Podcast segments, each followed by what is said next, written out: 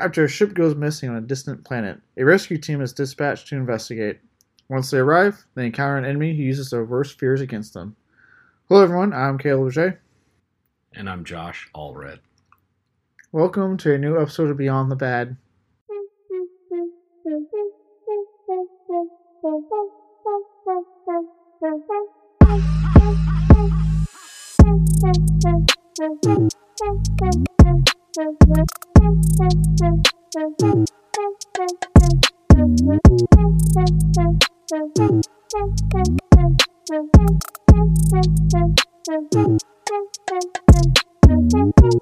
Today, we'll be talking about the Roger Corman produced cult classic, Galaxy of Terror, a film which has many Hollywood heavyweights working early in their careers and many of Corman's signature trademarks for those who are massive fans of his.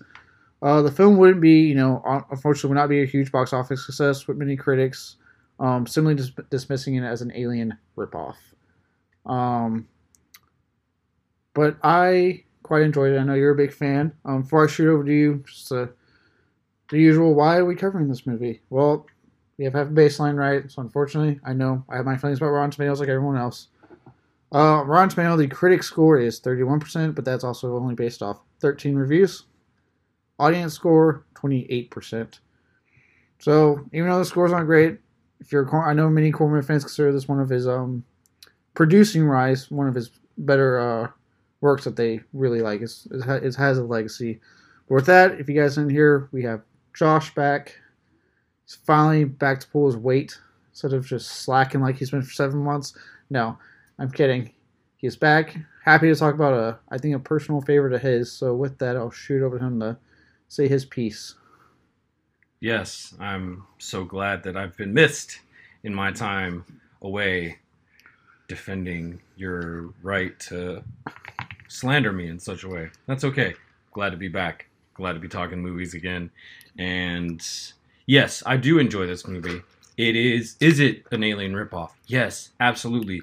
But that is not something that is unknown to the world of low budget film and even uh, even American uh, production companies were no stranger to doing that, just like the Italians were. Um, I will submit as evidence uh, Luigi Cozzi's Contamination, which is itself an alien ripoff. So yeah, it's it's nothing new. The fact that people are ups- were upset by it, or even now call it a ripoff, whatever, it's fine. I love it. Give me that sweet, sweet cheese. This movie is doing doing things a little bit differently than Alien did. Alien was a much more contained, claustrophobic, um, almost kind of slasher movie in a way. That's one, just so everybody keeps count.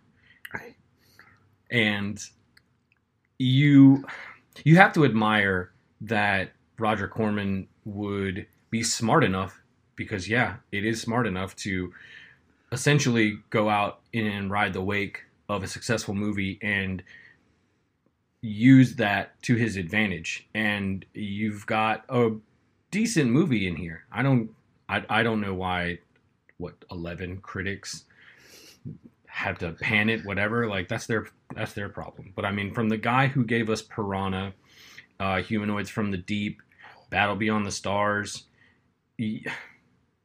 why why would you expect anything less from the legend that is Roger Corman? I don't know.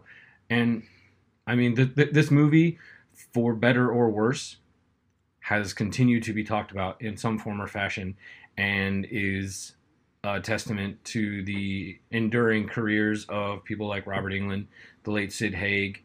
Um, there's also some guy named James Cameron that was working on this as a PA and then worked his way up to second unit director. I don't know who that guy is. Never heard of him. Um, but yeah, I mean, why? How how could you not like this? That's all. No, I'm I'm with you. Like it, and it's almost like to me, especially when this came out, it's not like this was like a brand new like young Roger Corman when this film came out. Like this was a guy that he's been doing this for a while now. So what were you expecting at this point? Like he like I said he has a style, he has an aesthetic with his low, his um low budget indie filmmaking that you know it's him doing it, whether it's producing or directing, either way.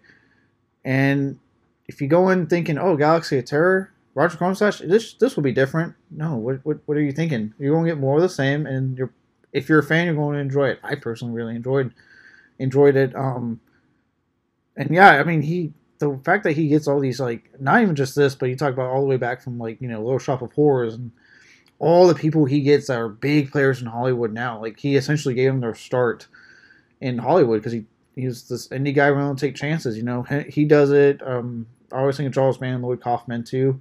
They do it a lot. Obviously, a lot of people that are big now. You know, for those who love James Gunn, start out in Troma. Um, so it's a place for these guys to start, and you know, yeah, I, it's a, is it rip like you said, is it a rip off? Absolutely, but he's also not shy about it. To Corman's credit, he's like, yeah, we made this to rip off aliens, and Well, he even he even had a quote in the making of documentary where when he saw Jaws, he was kind of like, "Oh shit, the big studios have figured us out. They made a schlocky B movie. They made it well, and it made a shitload of money." And he was like, "Well, now what are we gonna do? Like they're they're taking they're taking pages out of our playbook. So so so what are we gonna do?" And at that time, Corman had started uh, New World Pictures, um, which, if anybody remembers their logo, once you see that, you kind of already know what you're in for. And he had Piranha under that banner, like I mentioned all the other movies before. Uh, and that was his way of getting out of the director's chair and becoming the producer that everybody knows him to be now. Mhm. And with that, he got these two guys, the director, uh, Bruce, what is his freaking name again? Bruce uh, D. Clark. yes, Bruce D. Clark, and the uh, the writer, one of the writers, they got together, and he kind of just gave them, you know, go make. I want a movie like Alien. Give me something like Alien, and what we got was this. And there there are some similarities. You know, you have a crew going to a planet where another ship has disappeared Mm, the difference being that Corman wanted to use fear in a way to play on the characters and not so much the audience. Because if you watch Alien, you're just like you're trapped with the crew, but you're also just a bystander. You're just watching this happen. With uh, Galaxy of Terror, you are seeing everything happen to them. Like until you figure out what the concept is, you're kind of confused a little bit. It's like, what the hell is actually going on?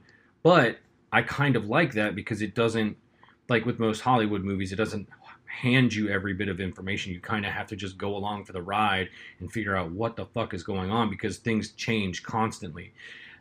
Each character that gets killed, they're killed by something that they fear the most. And it comes out, no pun intended, uh, in various ways, uh, up to and including the aforementioned, well, we haven't even mentioned it yet, but the scene that this movie is known for, which we will get to. well, we will get to it. Um, but again, like that was also orchestrated by Corman. Mm. He always, everybody knew about his famous formula where he would show boobs in his movies every so often just to keep people interested. And Galaxy of Terror is no different. And he even was the one who directed that infamous scene to make sure that he got what he wanted for it Hmm. and to give the audience what they go to these kinds of movies for. Because men, women, whomever is a fan of these kinds of movies, they already have that expectation going in with there's going to be some questionable dialogue, there's going to be some interesting acting choices, and there's going to be lots of nudity. That's just the way it goes. If you're going to make a low budget movie, you have to use these things to your advantage. It's just like Joe Bob's Three B's, Blood, Breasts, and Beasts. Mhm. You're going to have those. You're going to make a, you're going to have a good movie. Yeah, no, ab- absolutely. And I look, I'm one of those like when I go into a movie, you know, the key is knowing who's making it because then it's like, okay, what what am I should I expect from this director or producer who's or you know whoever is attached. Um, I will say this when it comes to the ripoff thing. Watching this film, and I mentioned it earlier. I was thinking when I watched I mentioned it earlier to Um, earlier today. A lot of people say this ripoff's Alien, and yes, yes, to an extent, but I would argue Event Horizon rips this film off almost more than this rips Alien off.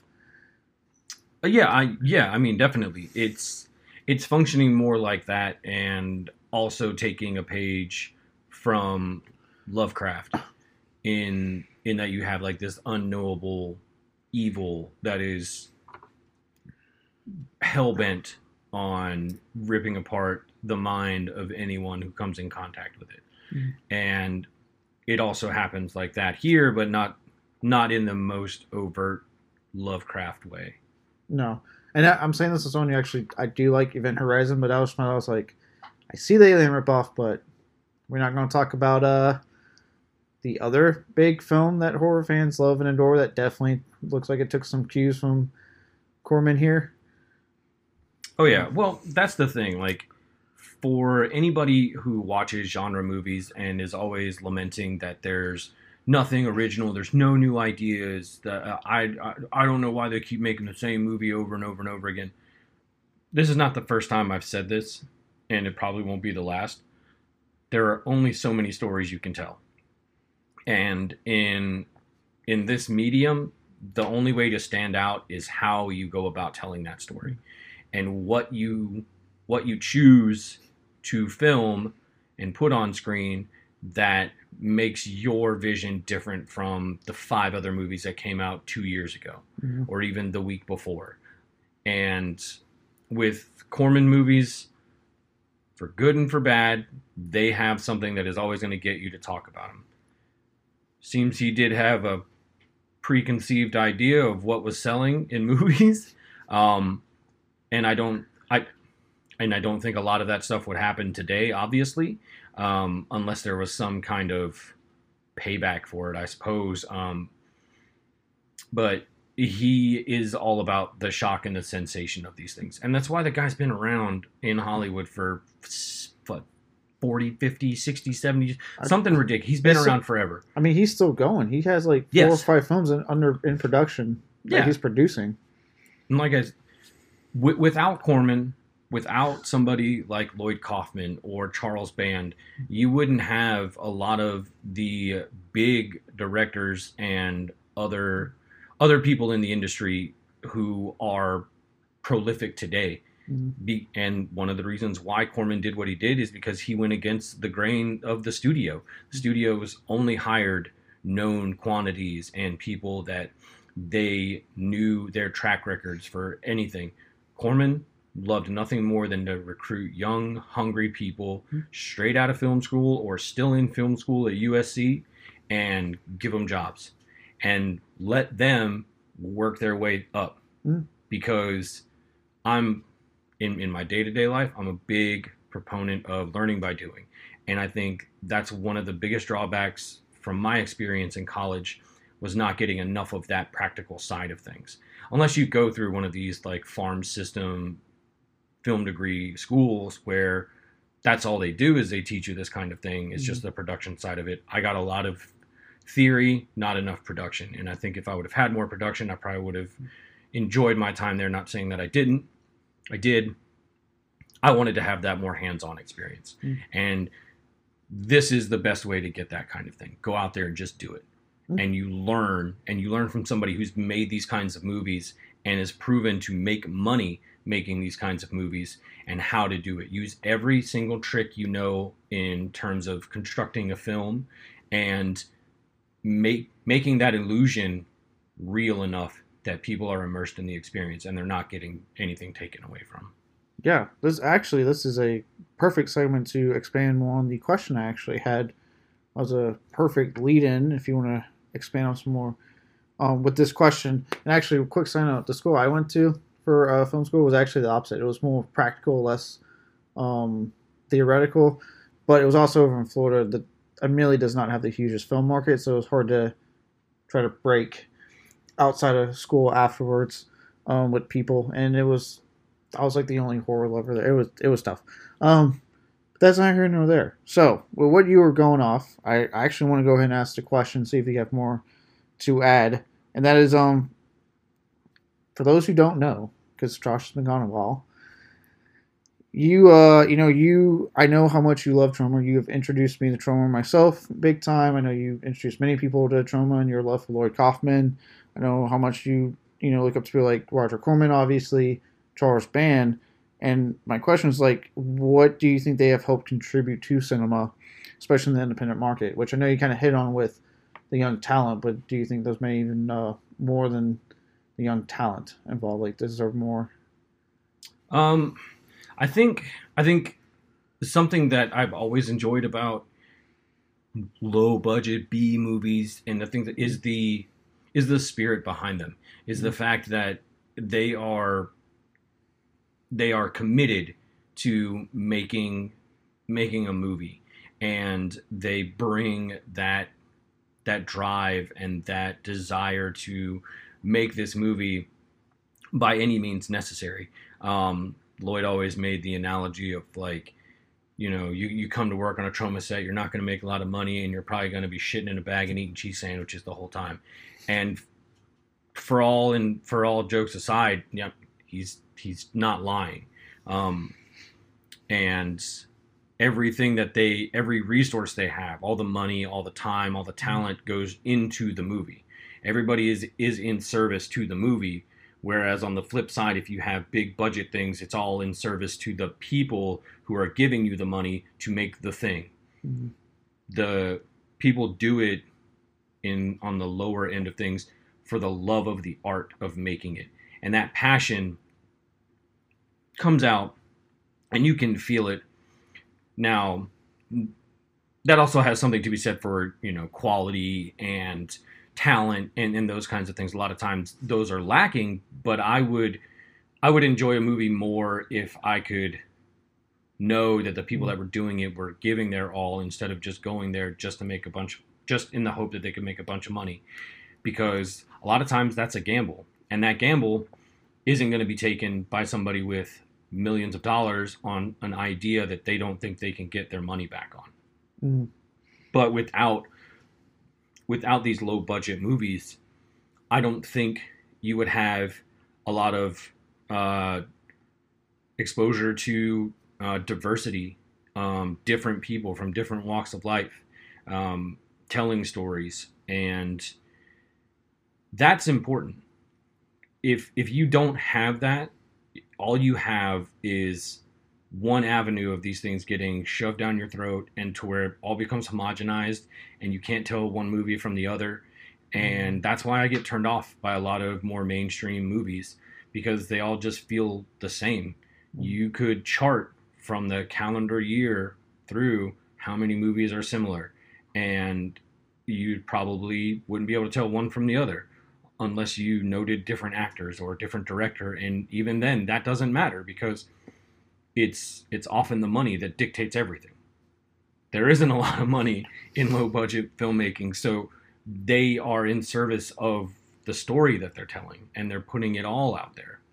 Because th- this might be the only movie these people make mm. in their life, ever. So go for broke. But it, if, for me, it's always been about the the desire and the passion and the commitment to making making the story come to life yeah. that I've always treasured more than any fucking hundred million dollar movie. No, I, I will honestly, I will second that one hundred percent. Um, for me, you know, I've talked about before, like the reason, especially, uh, you know, especially us being big horror nuts, I just I love in, independence and horror cinema more than I like the mainstream, because I just feel like there's more passionate, there's more heart. They're trying to make something different and unique, and just a movie essentially. You know, they're just trying to make a movie.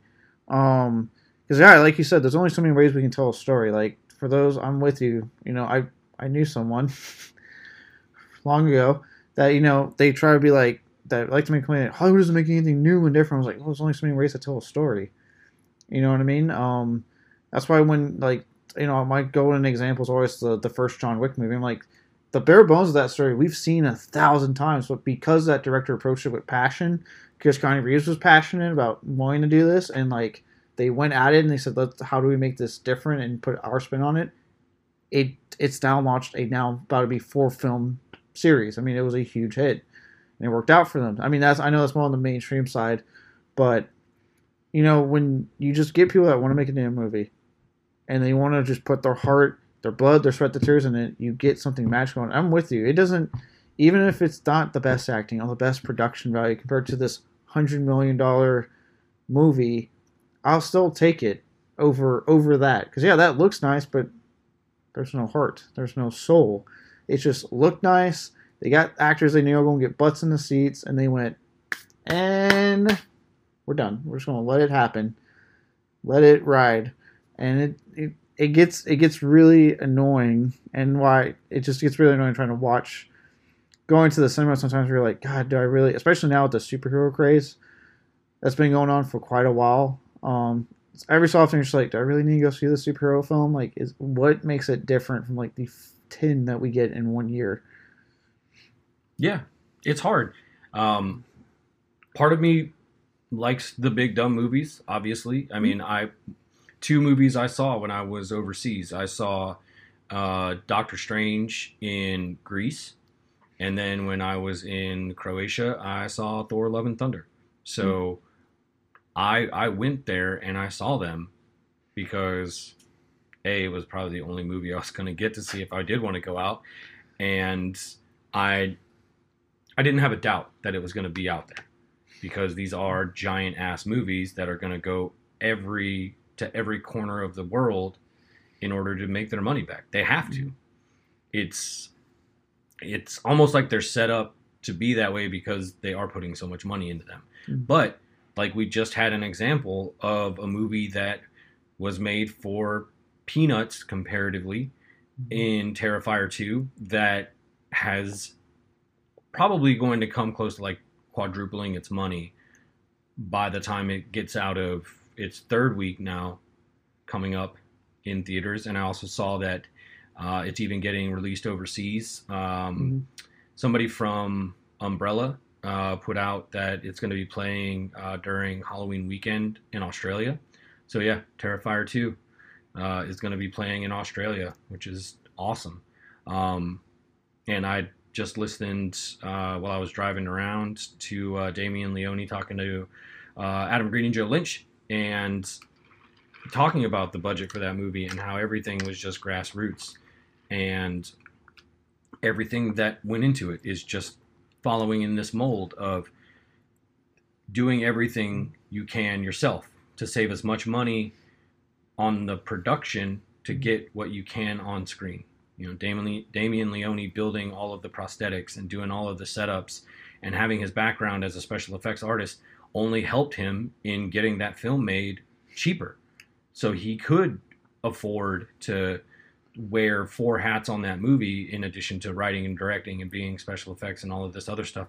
He could do that because he had the he had the actual practical skill of doing these things. And now he's reaping the rewards. I loved nothing more than seeing uh, its first weekend out in theaters that it had knocked uh, Top Gun Maverick out of the top 10. Hilarious. I loved it. It's And- holding its own against like main like big things like Halloween Ends, Smile, which has been dominating at the box office. And very good fun for those who haven't seen Smile yet. Um, but it's it's beating them. Like it's destroying those guys. Yeah, and it's a two plus hour, gory as hell, uncut slasher movie.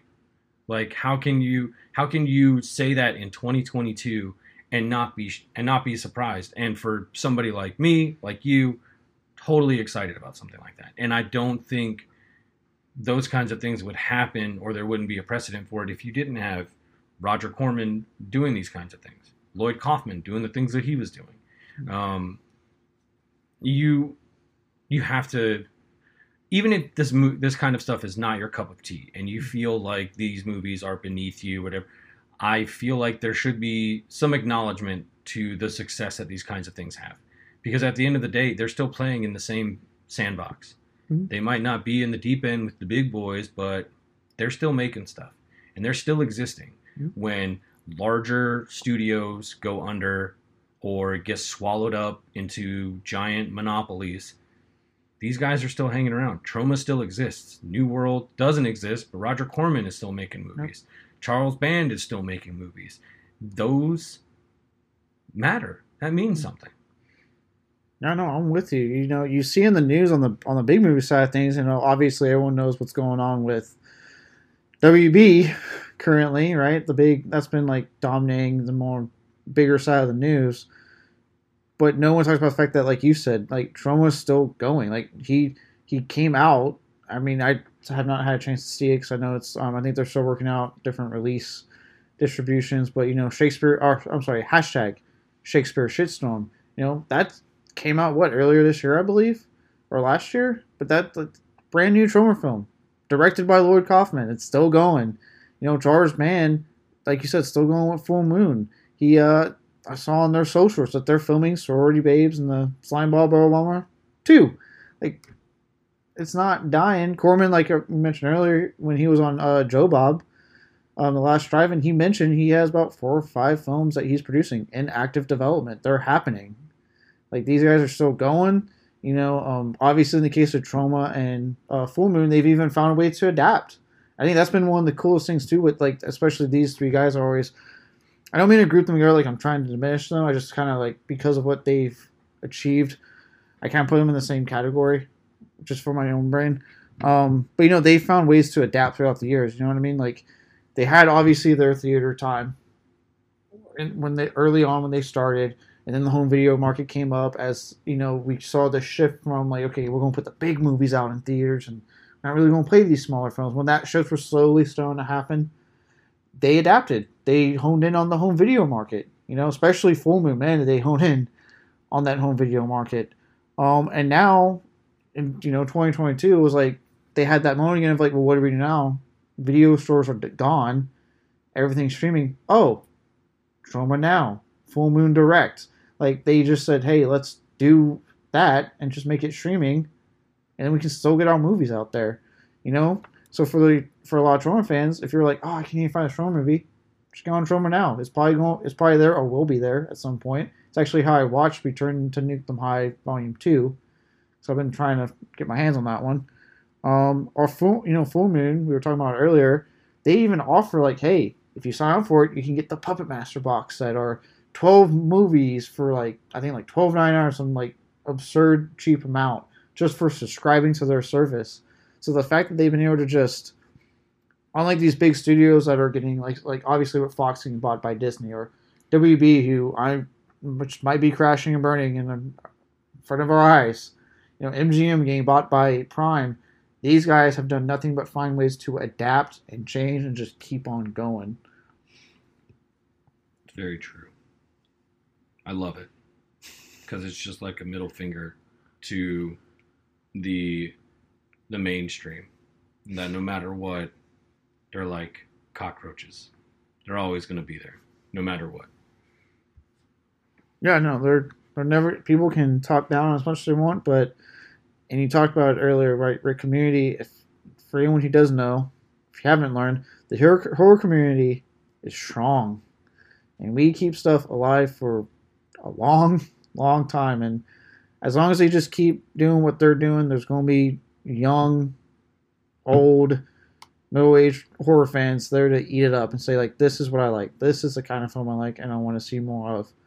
And I mean, it. And honestly, we're just kind of reaping the benefits because now we're getting to a point where a lot of the people who did grow up watching this stuff, as we, I kind of, to me at least this year with horror, and even like for runs the studio releases, we got a lot of daring out there horror films for once that were getting for once theater and bigger releases like in X and Barbarian and Smile and like it's because it's a horror community that watch films like this. We're like, oh my god, I want to do that, and they just work their asses off, and now they're reaping these benefits that for a while there seemed like it was going away. You know, with obviously like the horror remake craze that took over and found in all the different crazes that Hollywood latches onto.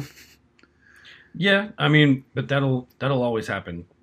There's there's always going to be an attempt to uh, to use my analogy from the alien thing is just to ride in the wake of something else that's successful, and it's it's a technique that is never going to go away. It's always going to happen. I'm sorry, as much as we like to think we're creative, humans aren't that creative. We're gonna, we're we're we're, we're going to tell the same stories again. It's just in a matter of how you present it, and it matters who is saying those kinds of things, um, where they come from, what their background is, what their life experience is, what you know, what kind of whatever subculture, subgroup they belong to, there is going to be uniqueness in that. That's why I am all about you know the the recent celebration of a lot of queer movies that are coming out And the fact that there should be a lot more. And there are there there, there will continue to be more. Um, but oh by the way it's always been there. You just weren't noticing it. And that's fine. Take something and look at it in a newer context and understand that this kind of stuff has always existed. Whether or not you knew it it was always there. So yeah i mean just like there is always something worth going back to in a movie which is why i generally will watch movies more than once um, there's a lot that's going on in this movie that you don't necessarily think about because you're more concerned with what's unfolding in front of you you're like you're not thinking about the machinations behind it and why it is what it is Hmm. so Yeah. yeah It took me until closer to the end from that I was like, oh, this is what's going on. 'Cause first I was like, what is going on in this movie? And then as it went on, I was like, oh wait, okay, it's clicking. I get it. I understand what's happening. yeah But uh, yeah, that was so. Unless we got any more to add, I feel like we are good to go ahead and move on to development hell. let's do it Let's do it now. There's two big things attached to this film that kept popping out when I was doing the the online research. Unfortunately, I just not have time to look through uh, your Blu-ray at the bonus features, but I know you did, so you will be my backup on that. But one of the first big ones you mentioned it earlier. A certain director whose film everyone's going gaga about that's coming out this year, Mr. Avatar Man himself, James Cameron. who If if anyone legitimately is wondering who he is, go watch Terminator and go watch Aliens, and you know what? Go watch True Lies as well. Do anything pre-Titanic. You you will be rewarded. Sorry for those who like everything Titanic post.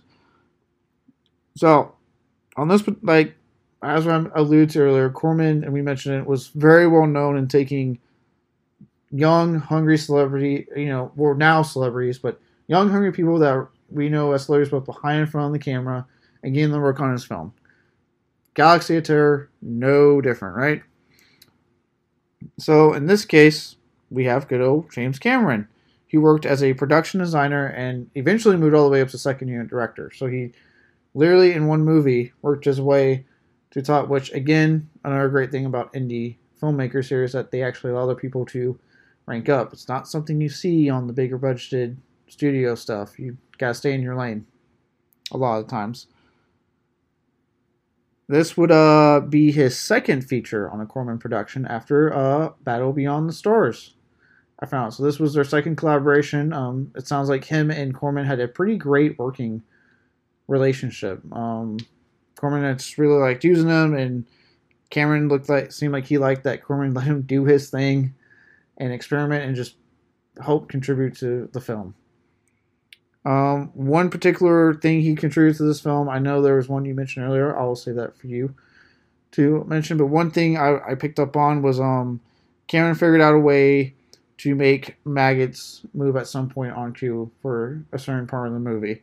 Um, he developed a metal plate, put the maggots on the said plate, ran an electric current through it when they would start filming, and it caused the maggots to start moving the way Corman needed them to for the scene. So that was one way that we saw the young James Cameron kind of start to show his abilities. Because for those who know the man is a technical wizard behind that camera.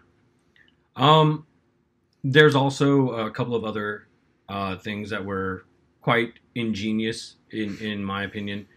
Uh, he also, uh, when in watching the making of documentary, they also said he figured out or learned that maggots are photosensitive and if they are exposed to light, they will try and hide and get away from it. So that is another technique he used. He didn't just mildly electrocute them um, to get them uh, motivated. Um, it's also well documented that the corridors of the spaceship quest were lined with Big Mac containers. Yes, you heard that right. McDonald's had a hand in helping with the production design of this. Uh, it was also that set was also leased to a uh, German uh, commercial uh, production company, and Corman uh, let them use it, and some of that money was used to help with the budget of the movie. So again, Corman always thinking, how can I make a buck out of this? How can I get the most Mm. out of this? And if you actually look at it, you can see like that. Do- that does look like a fucking burger box. Holy shit! Literally, fucking styrofoam containers that were painted and stapled up to the walls. So That's filmmaking right there. yeah, on top of using things like mattes and Mm-hmm. uh, process shots, there's miniatures. Um, all of these tricks and Mm-hmm. techniques were used in order to make the movie look more expensive than it actually was, and that is a lot of what lower budget movies have to rely on. They have to actually rely on the craft of making movies Mhm. and giving you the illusion because that's all movies are it's an illusion from the from a drama romantic comedy whatever it's all an illusion to get you to believe the world that you're watching and this movie was no different and cameron was all about that kind of thing he worked with he worked with special effects a lot of the special effects that you see he signed off on them or he helped in creating them um, he was very instrumental in the design from the ground up of the look of the movie. Mhm. And that only happened because Corman had complete trust in him. And it was said quite often that when Corman would visit the set, the first place he would go was Cameron's office to talk to him about what was going on. And if you're just breaking into the industry, I think the only the, the, the few movies that he had worked on, which one of his earlier directing efforts was the uh, sequel to Joe Dante's Piranha, which he didn't even finish. He was fired from directing for that. Um, He tries not to admit he directed, but we know. yes, We know. um, you can't hide from us, James Cameron. Um, it, all of those experiences pushed into this, and even when you look at Aliens, you can see all of those tricks Cameron brought with him from movies like this and made them work even better when he had a budget to work with. Hmm. So like you you you can't take away from Roger Corman his contributions to any any amount of filmmaking history movies that have come out because he was there to foster these kinds of people through. He was mm-hmm. there to give them a chance to prove themselves and to make these movies and find a way to make them look better than you know basically these movies were punching way above their weight. And it's all a credit to Roger Corman giving somebody like James Cameron a chance and James Cameron having the talent and the vision to get those things on screen. Because you look at some of these set pieces like yeah like a lot of the graphics and the way these things it it it hasn't aged well but you can still admire the the technique behind it the craft behind it constructing these things and making these shots work. Because if you don't have the money to do that kind of shit there's always there, there's a there's a line in uh Terror Firmer which is a Troma movie um I still need to see that one. Yes. So they have a character in there who's a smug, uh, Steven Spielberg loving big budget movie fan, and he hates all low budget movies, even though he's the sound guy in a low budget movie. Uh, so admire the hypocrisy there. And he and one of his lines was, "Well, if you don't have the money, you don't make the movie," and that is the most smug thing anybody could say about making a movie because so many people would not have their start if they waited to have the money to make their movie. No, So, like Lloyd says, make your own damn movie and do this kind of stuff. Get creative because it's all an illusion. Exactly. I yeah. Um and that's actually like God, that's something you always hear about with like the big budget movies. Why was this movie not being made? Oh, we ran out of money. Well, okay then. Um cuz yeah, think about like this like, you know, when people want to come after, you know, and the more smug um Oscar type of movie lovers. No offense to your fellow filmgazm friends. I know you're. All, I know Connor and Austin aren't like this at all compared to actual like full on you know Oscar snob people. Um, but when they put these movies down, I want us to sit there and be like, without someone like Roger Corman, would you have someone like James Cameron working, or an actor like Jack Nicholson, Jonathan Demme, all these people that just were Uh, Samuel Jackson, I believe, was on an early Corman um, film. I know he's in. Uh, was it Corman? I know he was in some one of those one of the three guys is early. Oh, he was So- in Def by Temptation. There we go. Yes, I was like, I know he was in something. That's yeah. God, that, that was good movie. Thank you, Joe Bob, for showing me that one. Um, but you know, because they got that start in these films and the people took risks with them, or in a case like this, Galaxy Terror, you know, you got a pre uh, Freddy Krueger, Robert Englund, you know, and you have Sid Haig, who, I mean, uh, granted, you know, for those who want more talk about Sid Haig, to uh, check out the House Thousand Corpses episode where I gush about my love for him in that movie. Shameless plug. Yes, but uh, you know, I'm you know, it was cool for me seeing that. I'm like, oh shit, you know, it's Sid Haig because as I kind of talked about in that episode, my intro to him was House Thousand Corpses, just because you know, again, I was born in '92, so by the time that those films came out, I was like, oh, who's this guy? This is cool. Um, and seeing him in this, like an early, an early-ish film, where I know he's been around for quite a while before this came out. Yeah. Oh, yeah. He Yeah. had, he had made Spider Baby back in like the mid '60s. Mostly, I know something he, like that. That was one of his first movies, and then through the '70s, he was in a lot of black exploitation movies uh, because he is a big, imposing man. He was always played. He always played the heavy. He always played the dude that was there Mhm. to fucking rough people up, shoot the guns, kill people, that kind of thing. Which is always in direct contrast to his actual personality, which is well documented as being a very tender and wonderful human being. So, yeah, um, I don't I, I don't remember where you left off with the production part of it, but um, you know, Still talking about James Cameron. Yeah. Okay, That's where we left off. We're still on James Cameron. um, but yeah, I mean, a lot of a, a lot of these people that would go on to have very very very long careers in Hollywood. Um, I mean, Robert Englund, we just mentioned him. He was literally playing the character that created or put New Line in the position that it was in, the house that Freddy built. Like, it's Robert Englund. Mhm. And even here, though he's playing a kind of goofy character at times, he was still cutting his teeth and still making a name for himself. And again, Roger Corman. He was just want he just wanted to work. Robert Englund just wanted to work, and he went and he, and he did it. And it's because of things like that that we got him three years later in fucking Nightmare on Elm Street.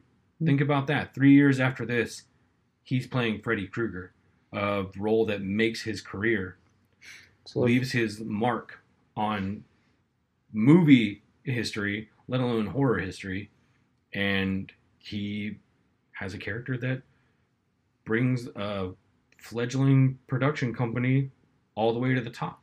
So, again, Roger Corman with the assist. yeah, and um, just kind of and the I know we keep bringing up James Cameron, but I just want to point out to everyone. I know I make it sound like I despise James Cameron quite a bit. I just want him to go back to pre-Titanic type work when he cared about story and special effects. I just feel like he's focused mostly on special effects now, and the story has gone by the wayside since Titanic has come out. That's all I'm saying. True Lies, The Abyss, Aliens, Terminator 1 and 2. Great movies. I'm not standing in the way of any of the nerds that come after you, just so you know. They're not knocking on our doors, but you know, feel free to ding him on social media. You can find him on Twitter at ScaryCaleb92. Go I, go. I muted it. get- oh, that's terrible. Don't be like that. No, I, I it's funny when I text people like, "Oh my god," I'm like, I'm not even saying I fucking don't. I'm not saying I don't like. I'm just saying there's an error that I love, and he left his mark, and fucking, I'm so glad we got him as a director. I just wish it kept going, and he wasn't so focused on Avatar sequels. Um, but hey, point is, like we were talking about, right? They got their start here. A lot of them. I mean, actually thinking about Englund, I mean, he was to the point where like there are people that don't even like horror that just know who he is thanks to Freddy Krueger. My own, you know, my mom who care less about horror. Anytime she sees him, she goes, "Oh hey, it's Freddy!" Like that's how she says it. Oh hey, it's Freddy Krueger. Like, yeah, and like I said, three years prior, he's cutting his teeth in this little Roger Corman movie. Um, so yeah, that is the first significant part of this film is the people involved going on to bigger things, right? And like I said, the internet mostly focuses on James Cameron because it's James Cameron. But that's the first thing, right? The next big thing to talk about that the internet is all about. We alluded to it earlier, so how about we just get into it? Well, how do you want to go about this? Do you, do you want to try and and go through the Do you do you want to set kind up of the like scene? kind of like go through the plot of it to get there, um, or do you just want to just slap that big gooey bastard right on the table and let's just go? Let's go slap the big gooey bastard on the table.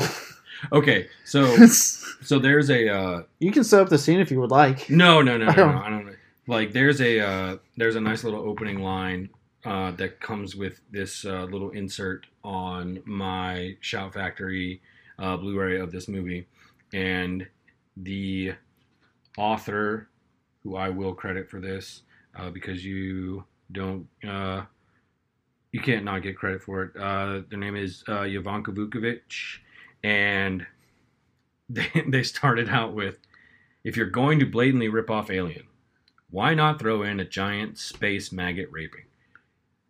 And there it is. That is the thing this movie is known for. Not some of the other things that one of the things that I'm going to I'm going to talk about when we get to the awards section of this is literally right at the beginning of the movie. But no, you can't really compare to a giant maggot that's very very horny. Um, and it it comes about as a precursor or as the after effect from the death of Sid Haig's character and the character that is the victim of said demonic or rather terrifyingly horny maggot is um I'm trying to think of her name Taaffe O'Connell her character uh Damia. So she discovers Sid Haig's arm after he's been killed, and the uh, aforementioned maggots that were there, one of them slinks off and inexplicably grows to absurd proportions. Um, which, if you're going to go for it and you're going to do this, that's number two. Um, if you're going to go for it, it is, it might as well be big and gooey. Might as well be big and gooey. And the fact that this thing weighed half a ton is even more frightening because it does almost squish this poor poor woman who had to be underneath it and slowly have her clothes ripped off and covered with ice cold slime at two o'clock in the morning when they were shooting this scene which she was not happy about i don't know who would be happy about it but if that is your kink no shame from here no shame from this guy I'm absolutely kink shaming. and that's why you're single so we're just gonna You're also single. Yeah, but I don't shame. There's no shame in my game. Do what makes you happy. I've been getting laid more than you. What? Before I was so rudely interrupted, um, yeah. So I guess I, I guess we need to kind of set this up with how the how the film functions and what makes it different from Alien in the fact that when this crew comes up to this monolithic pyra- pyramid on this weird storm-ridden planet, they fall victim to whatever they fear the most. And according to Corman and the screenwriters, when they were setting this all up, Corman wanted fear to be the thing that kills all of them. And for the character of Damia, uh, they all figured that even though she was a very smart, very capable woman, she was scared of sex. Go figure. Why not? Pretty sure it was a last minute decision to get this scene I- okayed. I don't know if it was last minute in so much as I want to stick in a giant rapey maggot scene. So this is going to be the biggest, the biggest twist. It's the most unexpected thing. Hmm, you're you're scared of sex, so why not a giant space maggot killing you and raping you? Yeah, yeah, sure. That that'll throw him off.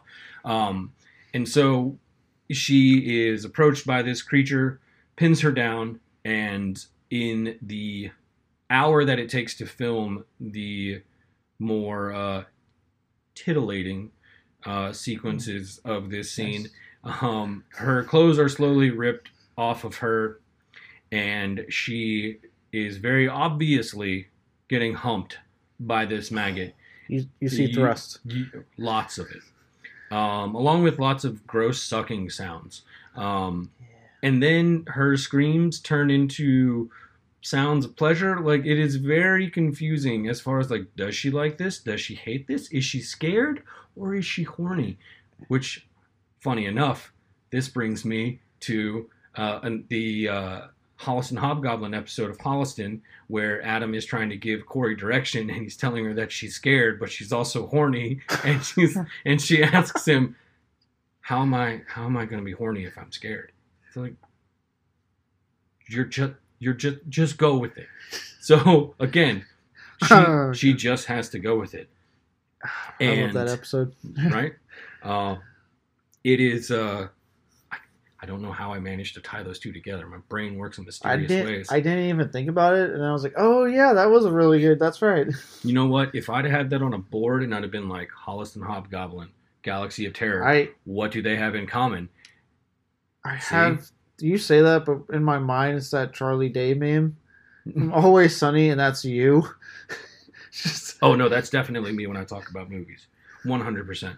Um. So yeah, she, she is, she falls victim to the scariest thing in her mind, which apparently is a giant horny maggot.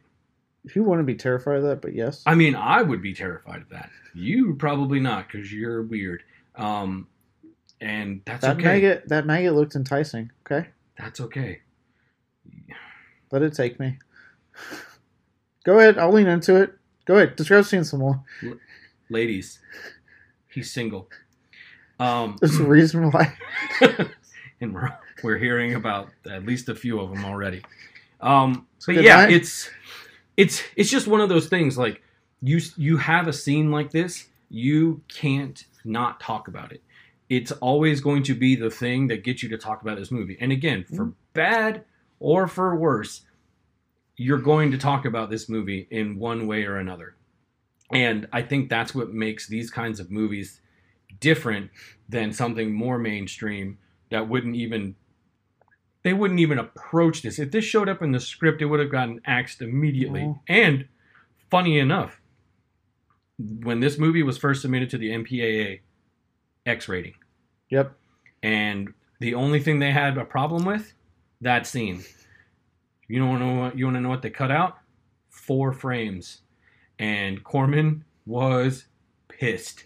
He was like, four fr- Well, I just don't understand these people. What do I got to do to get this movie an R? Like, oh my god! And yeah, so those four frames were lost forever. Uh, there would never be a uh, more maggot raping scene added edition of this movie uh, because those four frames have been lost to time. Um, and the the movie that you see is the R-rated cut of this movie, which mhm. you look at. Even if you look at it now, this movie is over 40 years old. You look at it and you're like, that's a little excessive, because Yeah. they don't they don't they don't pull any Right. punches when they when they really. There's no like subtlety. There's no artful implication of the damage that's being done to this poor woman. The only It's thing they there. don't the only thing they don't have in there is blood. It's really the only thing they don't have. There's lots of sticky, shiny goo and weird sounds that don't sound like they should be coming out of a woman being raped by a maggot, but they're in there. And it it is the thing that this movie is remembered for. Much like in Humanoids from the Deep, you got some giant horny Mhm. creatures from the deep that are just walking out with boners, and their whole their whole mission is to impregnate the women on the shore. I, I, with that, I quite enjoy Humanoids from the Deep. I'm not gonna lie, it's, I really like that movie. Not because I, I'm digging myself a hole. Um, Big one. the point is, this was my first time watching Galaxy of Terror. This, particular Corman production, right? I knew about this scene because, like, I'm talking about it. Everyone knows about it. It's just one of those things that when you mention Galaxy of Terror, they're like, "Oh yeah, the one with the the, the maggot raping scene." I'm like, I remember when I first I was like, "I'm sorry, the what? Say that again." they're like, "Yeah," and I'm like, "Okay." And I was watching it for this, I knew it was coming. I was where you know, because I was doing some kind of research as I'm watching, you know, kind of multitasking for the script. And even then, watching for the first time, I still wasn't ready. I'm like, oh, this, oh, oh, oh my god. I'm like, oh boy, it. And I'm always like, I was like, why is there so much like sucking noises? Like, why? I was like, I mean, granted, whoever's doing the sound on this movie deserves a fucking award, but dear God, S- so wet. oh, it's wet and everything. I do. I'm glad we talked about on that because I mostly have how they came to doing this scene in my script, how this all came about. So let's let's get into that. So in the original script, the character we mentioned, Damia, uh, played by uh, Ta- Taaffe, you said Taaffe. Taaffe O'Connell. Taaffe O'Connell. She was to die topless while being stripped and consumed by a monster. So she was going to be naked no matter what. Why? Not only is it, well, Roger Corman, right? He, we just talked about he had a formula to the amount of boobs he saw in the movie. But also, Corman had promised financial backers of the film a sex scene with O'Connell involved. So there was that. That was the hitch. He was like, "Well, shit, I did promise him a sex scene, and I have to deliver on my promises. If anything, I applaud the man for keeping his promises."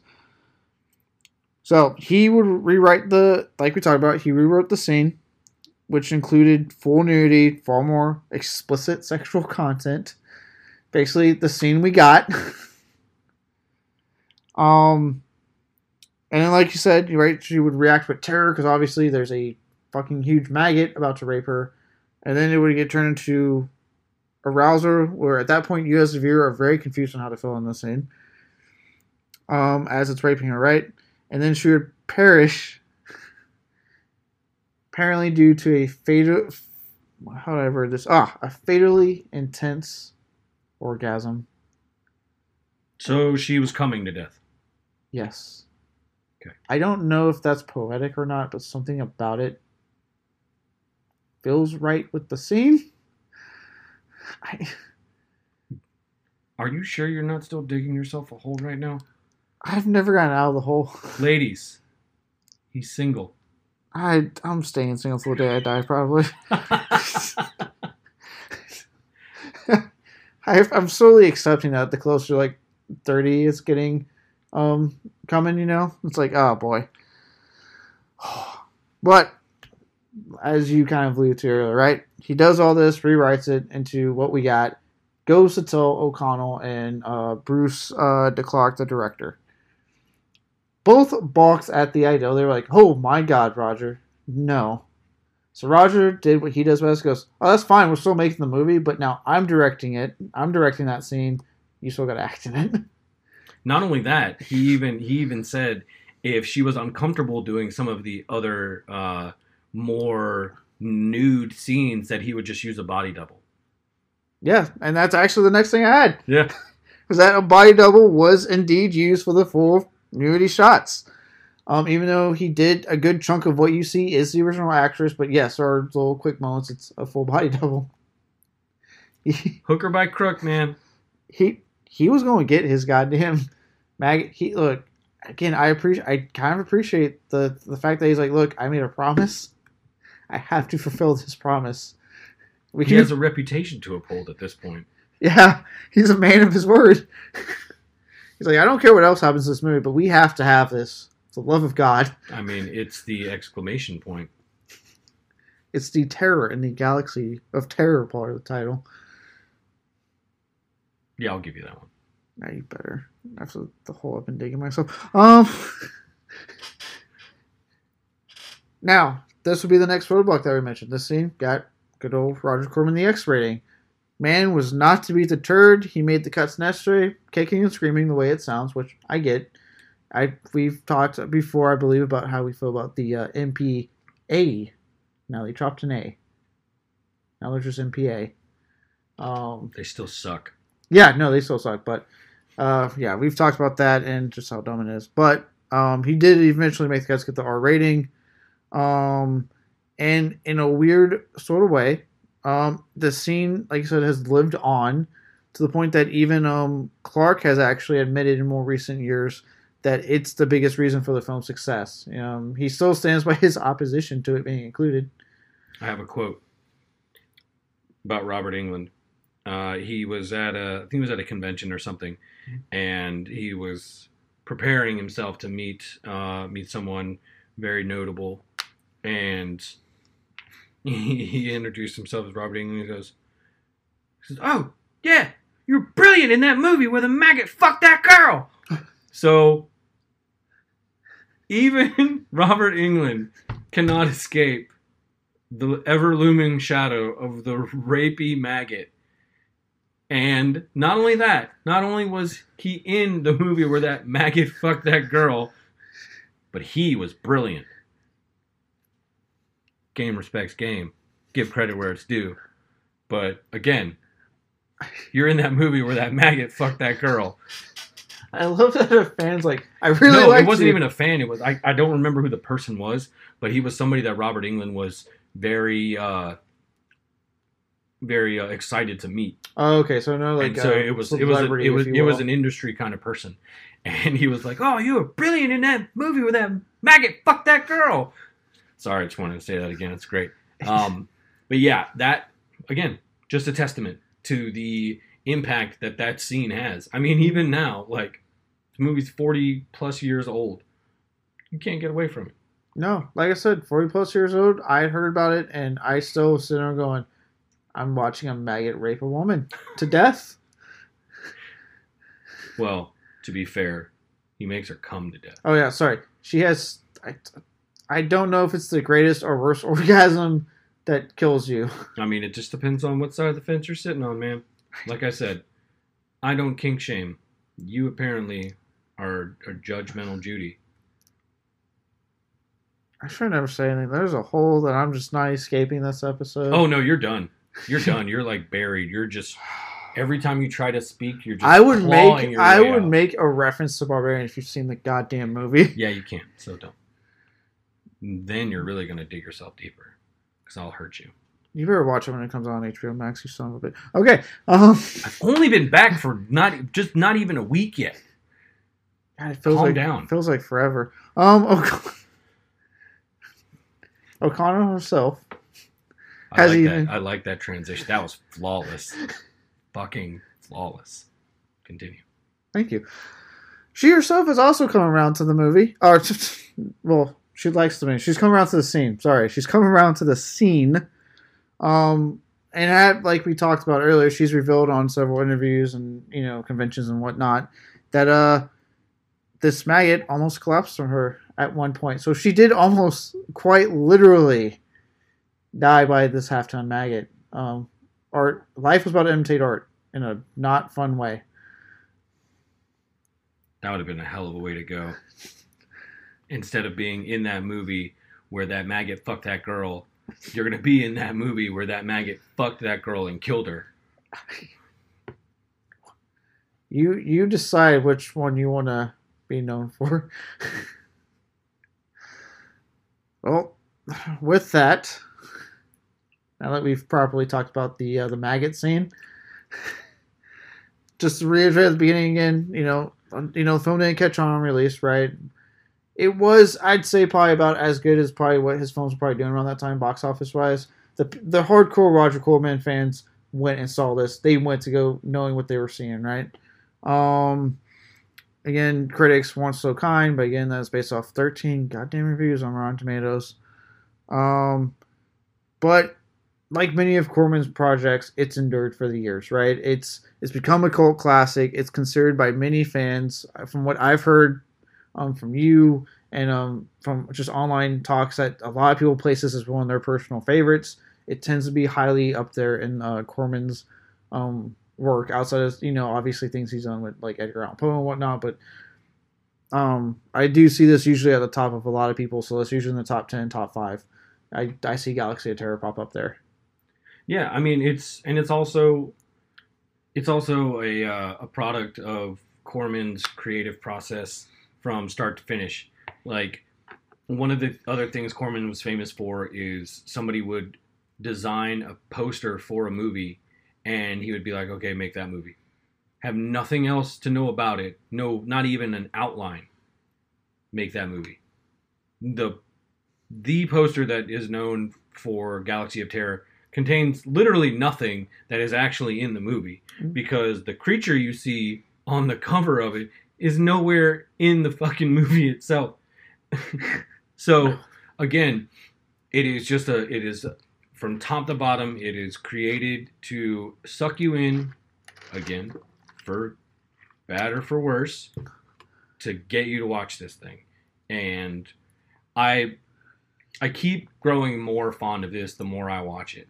Rapey Maggot and all, this movie is definitely a party movie. It's something you can have on in the background um, because there are just moments, and it for, for me it ties into my awards where you just have these moments where you're just like, oh my god, like, seriously? Like you got this lady in this movie and that guy in this movie, and because none of the characters feel like they're in the same movie. Oh, they're all they're, they're all in different movies in their head.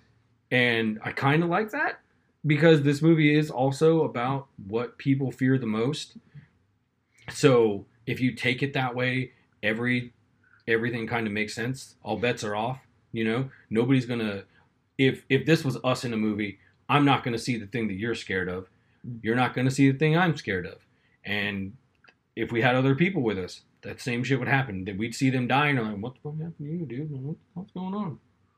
Oh shit! Huh? You got a stain in your pants.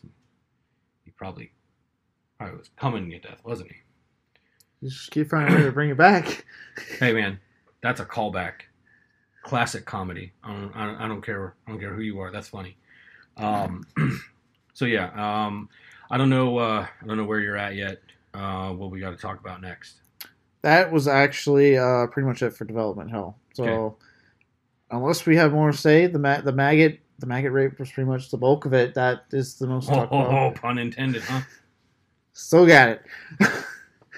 we are uh, we are good to move on to awards and um, kind of dig into the movie itself some more now. All right. All right, let's do it. So, first up, the Zack Snyder, the man who is still not getting the Snyderverse restored, folks. Haha. The worst scene. I always find a way to, if I can, bring up something about Zack Snyder.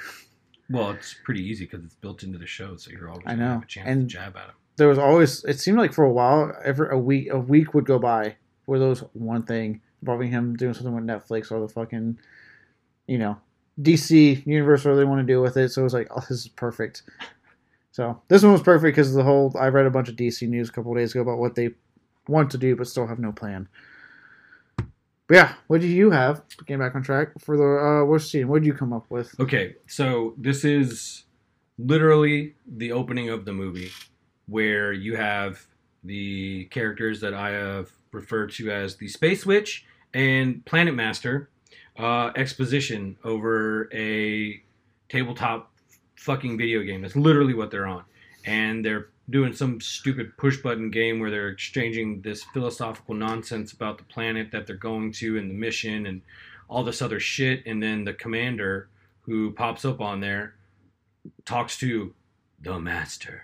And I'm just that's that's part of where like for me this movie is already like setting the bar for goofy right up here way at the top. And you're just like all right fine the planet master sure. He's fucking calling the shots with his red fucking gaseous face and obviously like witness protection program fucking disguised voice. Um and it's it's just awful. Um, and I say that with all the love in my heart because it is just the goofiest way to set up a movie about a crew going through space to go find out what happened to this other ship is to have some kind of weird philosophical discussion between some fucking low rent Mysterio dude and a fucking space witch fucking calling the shots and the space witch fucking telling him that like this is going to end badly blah blah blah blah blah. And it's it's just it's fucking terrible. Um the Well- other thing i will mention that is of note is how it seemed like through the mid to late 70s and through the 80s that um you just have to love that they thought sophisticated technology was operated by massive switchboards and buttons and switches were going to be the way to do coordinated movements. They're fucking crash landing shit where they're just like flipping switches and wait, flip them back. Okay, now flip them again. And it's just it is the most ridiculous shit ever. Like they couldn't afford to put something on a stick to fucking turn to get there, but no, it's all switches, man. All switches here and there, here Sci-fi films of old make me wish we instead of going to the touchscreen but future that we're clearly going into because everything's touchscreen that we were just switchboards with everything. 'cause it just looks more entertaining to just flip a bunch of knobs that looks like utter nonsense to anyone else. Like, oh, let me open. Like a feature film was like, we need to go get something from the instant food maker, and they're just like flipping like twenty goddamn switches. just to get a fucking piece of toast. Yeah, and you're like, I mean, I don't. That's not practical, but I want to do it. It's like some kind of Rube Goldberg setup just to fucking make all your shit. Oh my god. Yeah, it is, and that's not even in like for anyone that's like it's only in the low budget films. Oh no no no no no, it's a bunch of high budget sci-fi films that were doing that shit too. Um, yeah, no, I I'm with you. This was a very I remember watching it going, what does any of this that I'm watching right now have to do with what is coming up in the film I've heard about that Yeah. I'm about to get? How do we get from Planet Master and Space Witch to Rapey Maggot? Where is that fuck? That, this does not look like a straight line to me, folks. I think you're trying to take me around my ass to get to my elbow. But you know what? I'm going to go along for the ride. I'm going to see. I- you are laying it down. I know what's coming. Pun intended. I just want to know how we're going to get there. Just want to know how we're going to get there. And if Freddy Krueger and Captain Spaulding are going to be with me on the ride, I feel like I'm in safe hands. Even though one of them loses their arm. Yeah, Captain Spaulding loses his arm. That so that scene where the crystal breaks off in his arm Mm. and the shard goes up it. James Cameron thought of that. It's actually a really good scene. It's really everyone going It like, is, oh it shit. Um, And it and it so you go with your Snyder Award, but that bit leads into my Ed Wood. So oh, okay, yeah, no. I just want to quickly say when I when I was watching that scene, I remember just going, not Captain Spaulding's arm, because for the other podcast, for those who haven't listened to it yet, I we did House House Corpse, so I literally watched that first and then watched this. So I got my double doses of good old Sid Haig. And um, yeah, so I had that thought in my head. I was like, "Not Captain Spaulding's arm, no!" and I was like, "Wait, no, different movie." Um, but mine it actually has to do with a little bit of that crash land. It's actually like I, I kind of cheat a little bit. And again, anything I pick too, I'm kind of with you. Like I still really like this film. It's just like these goofier aspects that, in any Roger Corman film. I, I at least the few I've seen. I'm Not as reverse, but I've seen some. Um, but yeah, the entire singers from when they take off and they travel and then they land. I swear to God, I remember watching going, this seems a bit quicker than it should be. It's supposed to be a distant planet, but they take off. It's bumpy. They're like, oh God, no! And then they they settle, and then they're getting ready to relax. You get the weird scene where like she uses her body to shield Robert Englund. I'm like, I'll allow it. I mean, Okay. wouldn't you? If you were Robert Englund, I'd Yeah. hop in her lap. yeah, I was like, I'll allow this. Weird, but I'll allow it. Um, and then right when things slow down, it's like, oh shit, we hit like a space turbulence because then they're immediately sitting back down, hunkering back again, and then they settle again, and then all of a sudden it's, oh shit, we're crash landing, it's pulling us in. I'm like, oh my god, movie, like just give me a second. No, no, you got to get there They're promising maggot rape. Like you've gotta fucking get there. He had on his mind was like, "We gotta get to this maggot rape. Let's go."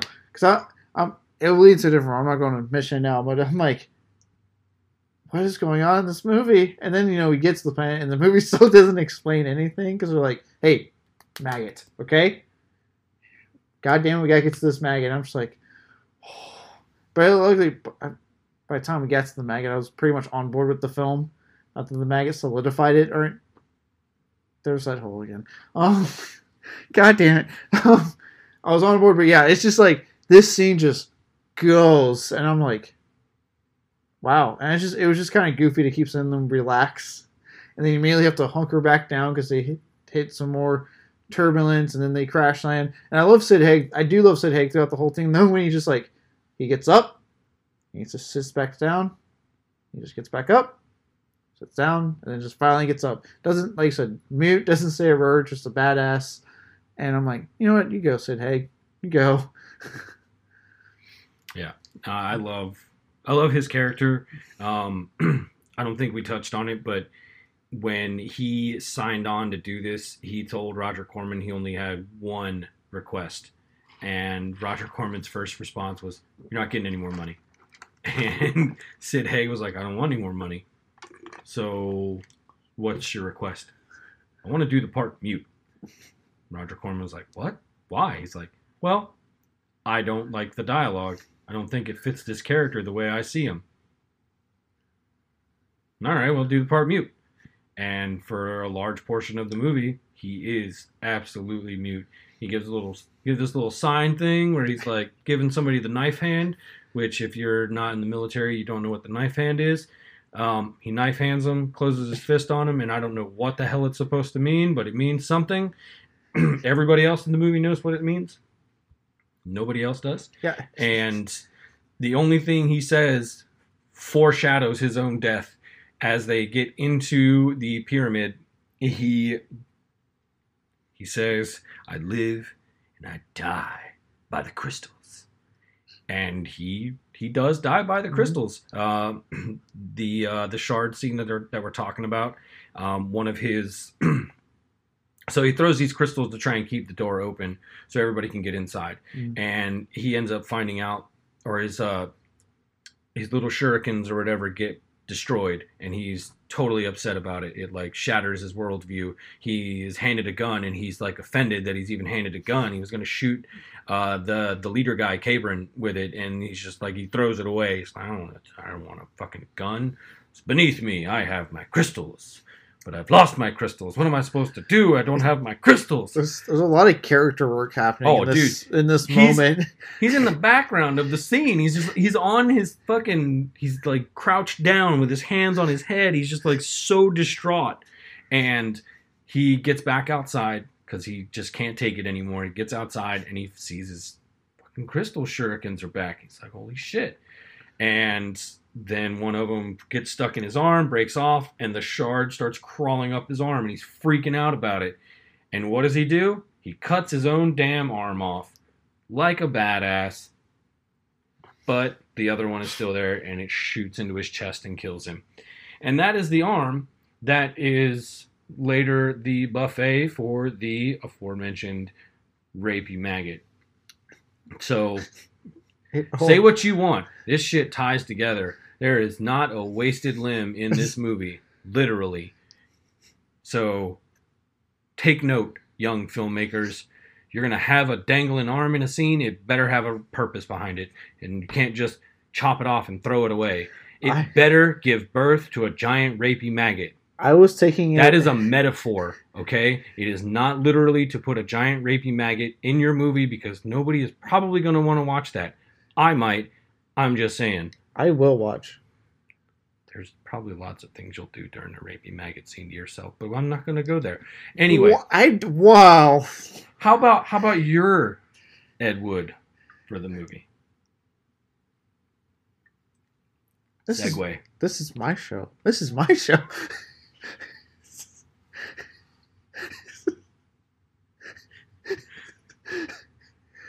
God damn it. All right, well, yeah, my Ed Wood, the worst line. Um, I gave, I believe it was to their uh, commander, the old guy that oddly hinted he may have been fucking one of the younger female ladies. It's like this weird thing that's kind of not talked about, but talked about nuance. Um, but they're climbing up this uh this like little cliff. It's like the pyramid to get into it. And um, at one point he stops, turns to look, and he just goes, "I'm getting old, and I'm tired." I'm tired and I want to go home. I was watching on. You're kind of stuck here, buddy, because you signed up for this mission. and aren't you, like, in charge? Supposed to be. It is. It's just so it's like it's just so ridiculous, and I mean it. It really does help with like this ridiculous nature of this film, but it's just so out there because having this moment of like we gotta go up there and see what's going on, and then he just stops to deliver that line, and the best part is like the the payoff of that is her going, uh, she like the lady again inspired that they fuck, um, in this scene, she says something. He goes, oh, "I feel young when you're around." I'm like, "Oh boy." Yeah, I remember that line. It's very, it's very uncomfortable. It's very uncomfortable. It's yeah, it's very uncomfortable. Granted, and the ultimate payoff is that uh, he gets like one of the the more nastier sounding deaths. Not, not it's not maggot, but it the sound effects again like he gets attacked by what looks like a face hugger if we're being completely honest, but tentacles come out and latch onto him and start sucking and dear Lord, was I not ready for the sound effects of the sucking happening in that in that scene? I was like, oh boy, they uh they they put money into that. And you know what? I'm I'm kind of proud of them. No, like that's like a stock sound because there are cartoons that use it, and it's usually to like denote some like gooey or gross Yeah. like spreading or like uh, I don't know. It, it it it makes me queasy when I think about it. But also watching it in this context, I couldn't help but laugh. Um, and it's also ironically enough, it's it's my Michael Bay because I just I don't know whose idea it was to use that and think it's going to be scary because all I hear is I'm just like no that is not what that shit would sound like. I don't know what it would, what it would sound like but I don't think it would sound like that. That's my producer note right there I I'm not scared by that sucking sound it's not scary You at know all? I'm thinking of Looney Tunes and I don't want to think about Looney Tunes when I'm watching a guy get his face sucked off by some weird imaginary fucking worm coming out of a pyramid. Fix that sucking sound. I mean, that's a better note than what Adam Green got on Aquaman, as I like to always bring up, thanks to the movie Crypt. Yeah. Could you uh could you take out the water? In an Aquaman movie, folks. In an Aquaman movie. well, then I'll go ahead. We'll flip it today, and I'll do my worst filmmaking decision before we do the worst performance. Uh, mine kind of ties into what I was alluding to earlier with the just the the trash, the really quick takeoff, travel, landing, and um, me it. You know, obviously, it t- kind of taking me for you to go like, oh, okay, this is what's going on with the plot, and that's because the film, admittedly, and I, I get it, this is a Roger Corman thing, and I do, I'm not saying this, I'm not trying to knock it against him. It doesn't really bother with that much character development in those scenes, so it does take a bit for you to go like, uh, oh, okay, I get it. Okay, so this is her fear. Like it, it takes a while, which to an extent does work in the film's favor because you're as confused as they are. But at the same time, it's like I, I would like to just be a little bit more in the know. Why are we when we get to these scenes? A little dramatic irony would go a long way. Yes.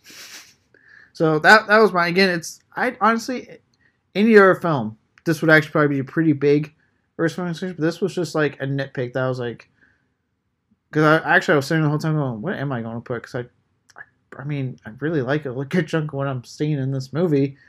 I was like, I'm not oddly enough not putting the maggot scene down for any awards because I, well, not for like worst scene or you know wor- worst filmmaking decision. Oddly enough, because I mean that the scene speaks for itself. Um, but yeah, that was mine. So now we will do our next one since we flipped today. We're having fun today. Uh, the Steven Seagal, the worst performance. And I don't mean this as a slight against the performance or the acting skills of the wonderful oh my god where's her name i can't remember her name right now uh who played captain Trantor um she oh boy. Anytime she was about to launch into a uh or whenever she felt like she was uh recalling something traumatic there were a couple of moments where she did that and she just had this look on her face. This fucking look on her face that was just like I've seen some things and and I've got some feelings about them and I think I want to think I want to talk about him, and I'm going to go into a I'm going to go into a uh, flashback. But the movie's like, no, we're not doing that. We maggots. We don't have time. Uh, Grace Zabriskie. Yes, By the way. Grace Zabriskie. She was great. Like her her captain, like the, the whole scene where she's like losing her shit and she's fucking on the guns, like shooting at something that's not there. Like that is awesome. She is totally just off her rocker, just completely fucking consumed by her own fucking fear.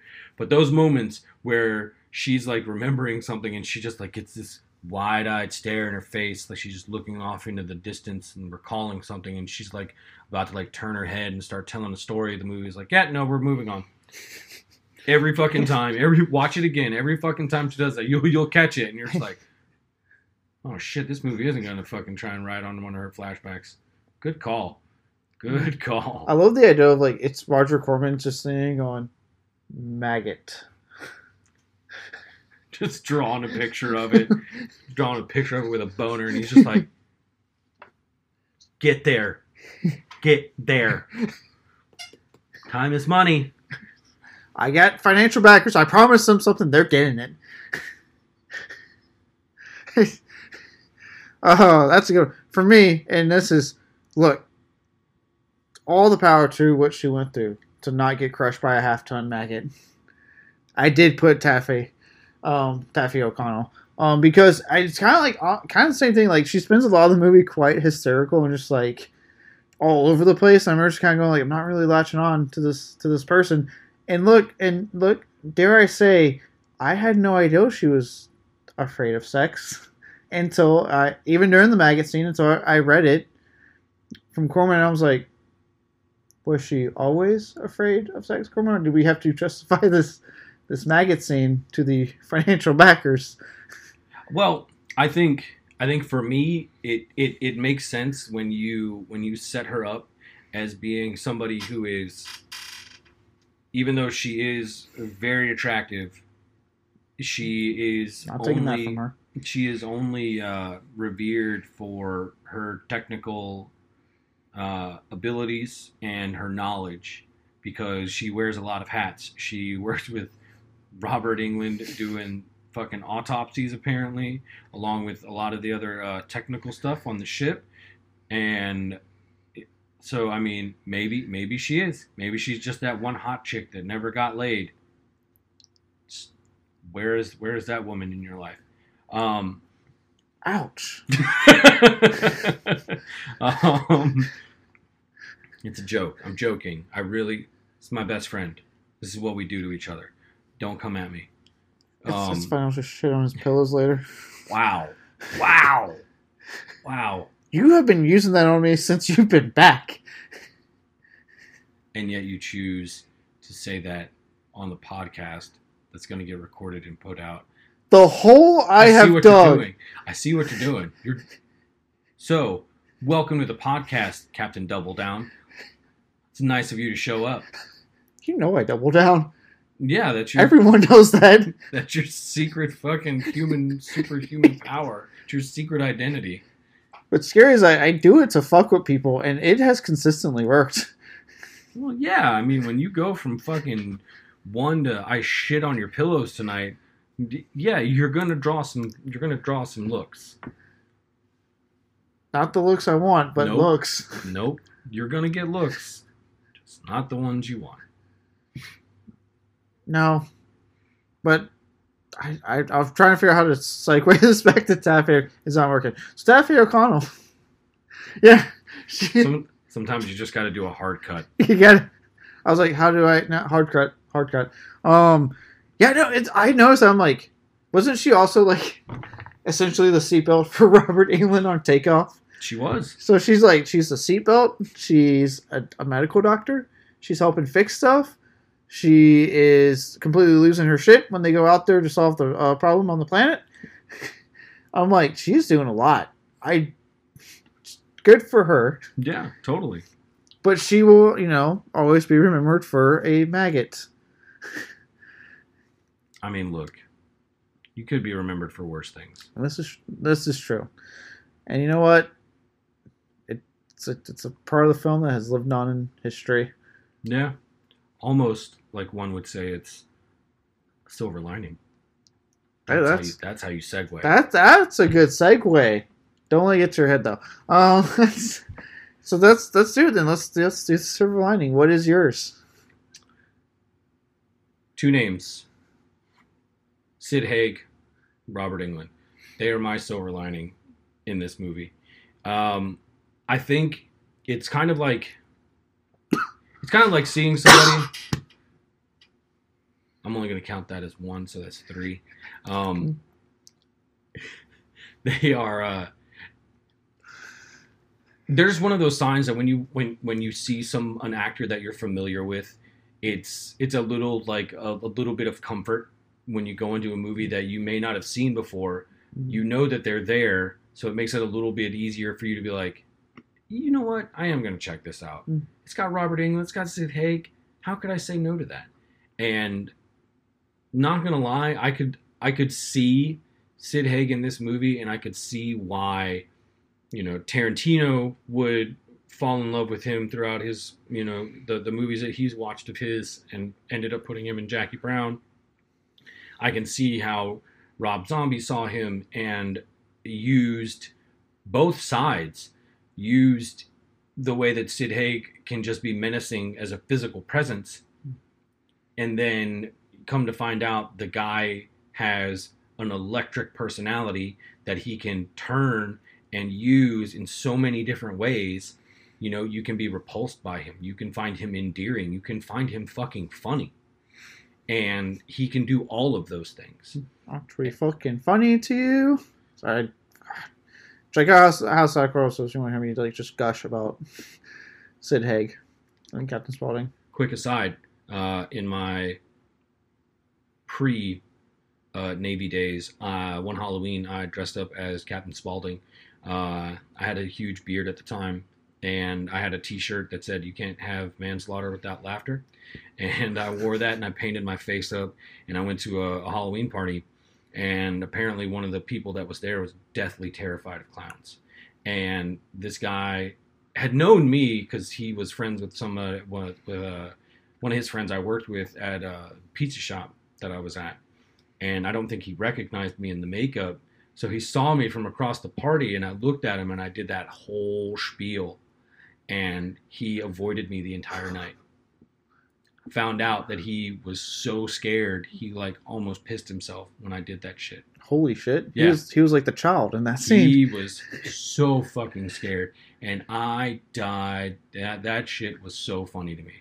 So, yeah, That is, oh, that's awesome. Yeah, I, I'll, I'll- just a little preview what I've said about Sid Haig. What I like about him a lot, and uh, I, I obviously he plays a mute type in this film, and because it is like you said, right? Like, like I kind of said earlier, you know, when I saw House, House and Corpses, you know, I, I mentioned it in the episode, you know, that was kind of like for a lot of people to kind of know his career, that was a huge revival for him. You know, that sparked a huge, especially for a lot of young horror fans like me that were growing up at that time. We saw that and went, "Oh, dude, who is this Captain Spaulding guy? Who is?" And then you know, someone like me who was getting the film and really looking up all these people was like, "Oh, who is this guy? This guy's fucking awesome!" And you know, watching Devil's Rejects, going, "Oh my fucking god, I love, I love this character." That yeah, when I when I put this on, I was like, "Hey, you know, it's like my, you know, we do it. I do it all the time when it's like, especially something from my childhood, you know." Instead of going, "Hey, it's Sid Haig," I went, "Hey, it's Captain Spaulding," just 'cause I'm so tied to how much I love that character. But yeah, I mean, the guy in especially in House and Devil's Rejects, um, he knew the way. There's so many scenes where he'll sit there and crack a joke, and someone says something that pisses him off, Mhm. and that fucking smile to just gr- fucking stare and the little growl he would do if you like if you turn your you know I mean we all live in with sound balls and stuff shit so if you just turn up enough that little growl that kind of emits from him like it's like all of a sudden it's it's on like say something else I'm gonna fuck you up and it's like oh dude like yeah yeah I oh, fucking love Sid Haig Yeah, yeah, he can just turn on the dime. It's amazing, and uh, I wish we would have had him a little bit longer. But the fact that we had like what forty years, maybe longer worth of movies that he's been in over decades, including, I mean, he was a mainstay in black exploitation and exploitation movies. So if you are any kind of any kind of student of those subgenre of film, I highly encourage you to go check them out. Um, I, I I can't recommend his movies enough. Yeah, he yeah he's the man. Obviously, we all know about Robert Englund. He's always just great to see in anything um he does, and thank you know thankfully we still have him. Um, for mine, for my silver lining, um, we we've been kind of talking about it a lot when if it you say James Cameron, I'm gonna kill you. It's shit. No, I'm kidding. I should have started saying it. James Cameron, James Cameron. Did you see the progress? Did you see it? Yes, we see it, James Cameron. oh, sorry, South that South Park episode was great. Um, no, actually, we mentioned earlier with Corman and his use of budget, and I gotta say, I didn't know what you told me about that set because I actually, my silver lining is the set design for this film, and I because I do Corman look. Try to try to look down on this man as much as you want for you more film snobbish types. But goddamn, this this man know how to achieve so much with so little, as we've been talking about. It doesn't matter if he's not directing the film himself or just producing it. He knows how to use a fucking budget to his advantage, and the set design in this film is proof of that. Like what he does from what is probably just the same two, three sets maybe, but he makes it seem so vast, so big.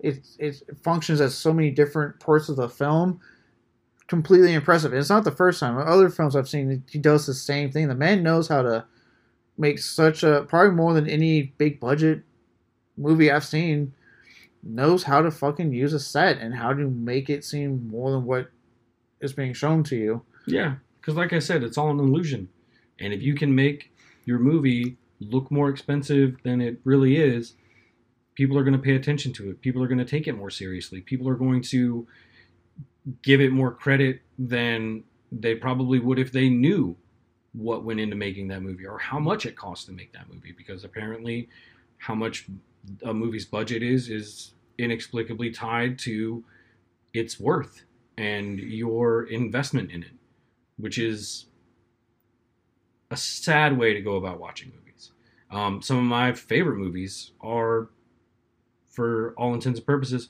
shitty low budget movies and I will happily watch those kind of movies over and over and over again because I do get so much enjoyment out of them. And on top of that, I can't think of a better compliment for these kinds of movies than for somebody who is eager to make their own movies, who is fascinated by how to make movies.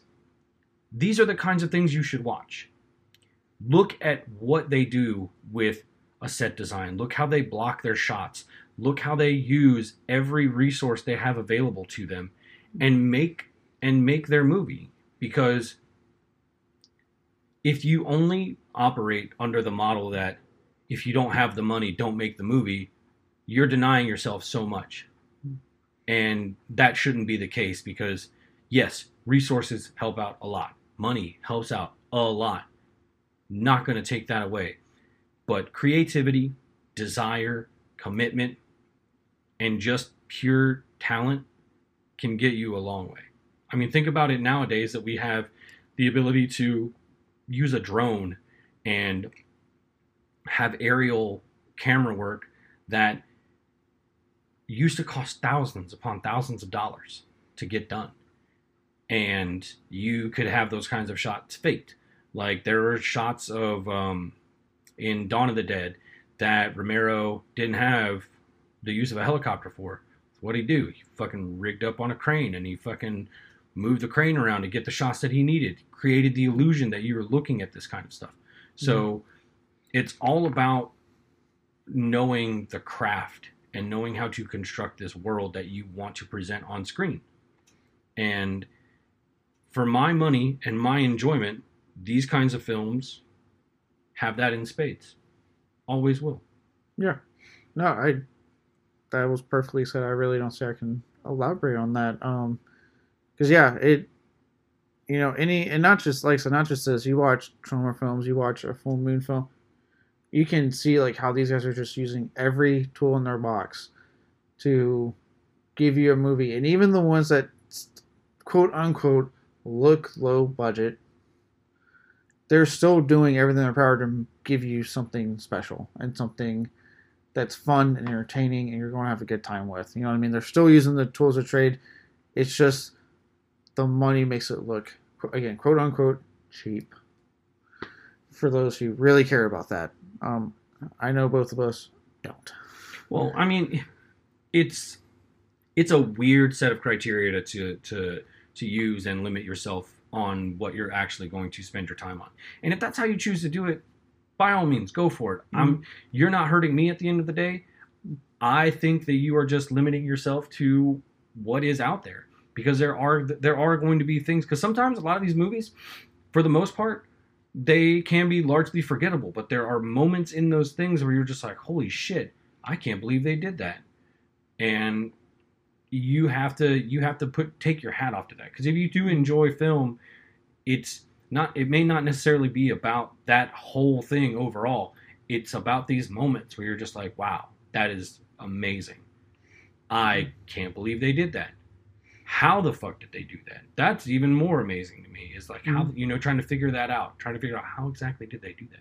They had no damn money. How the fuck did they do this? Yeah, or something like me? um. you know it- like okay so i'll give you uh i'll give you a little example. There's uh that movie deadbeat by dawn.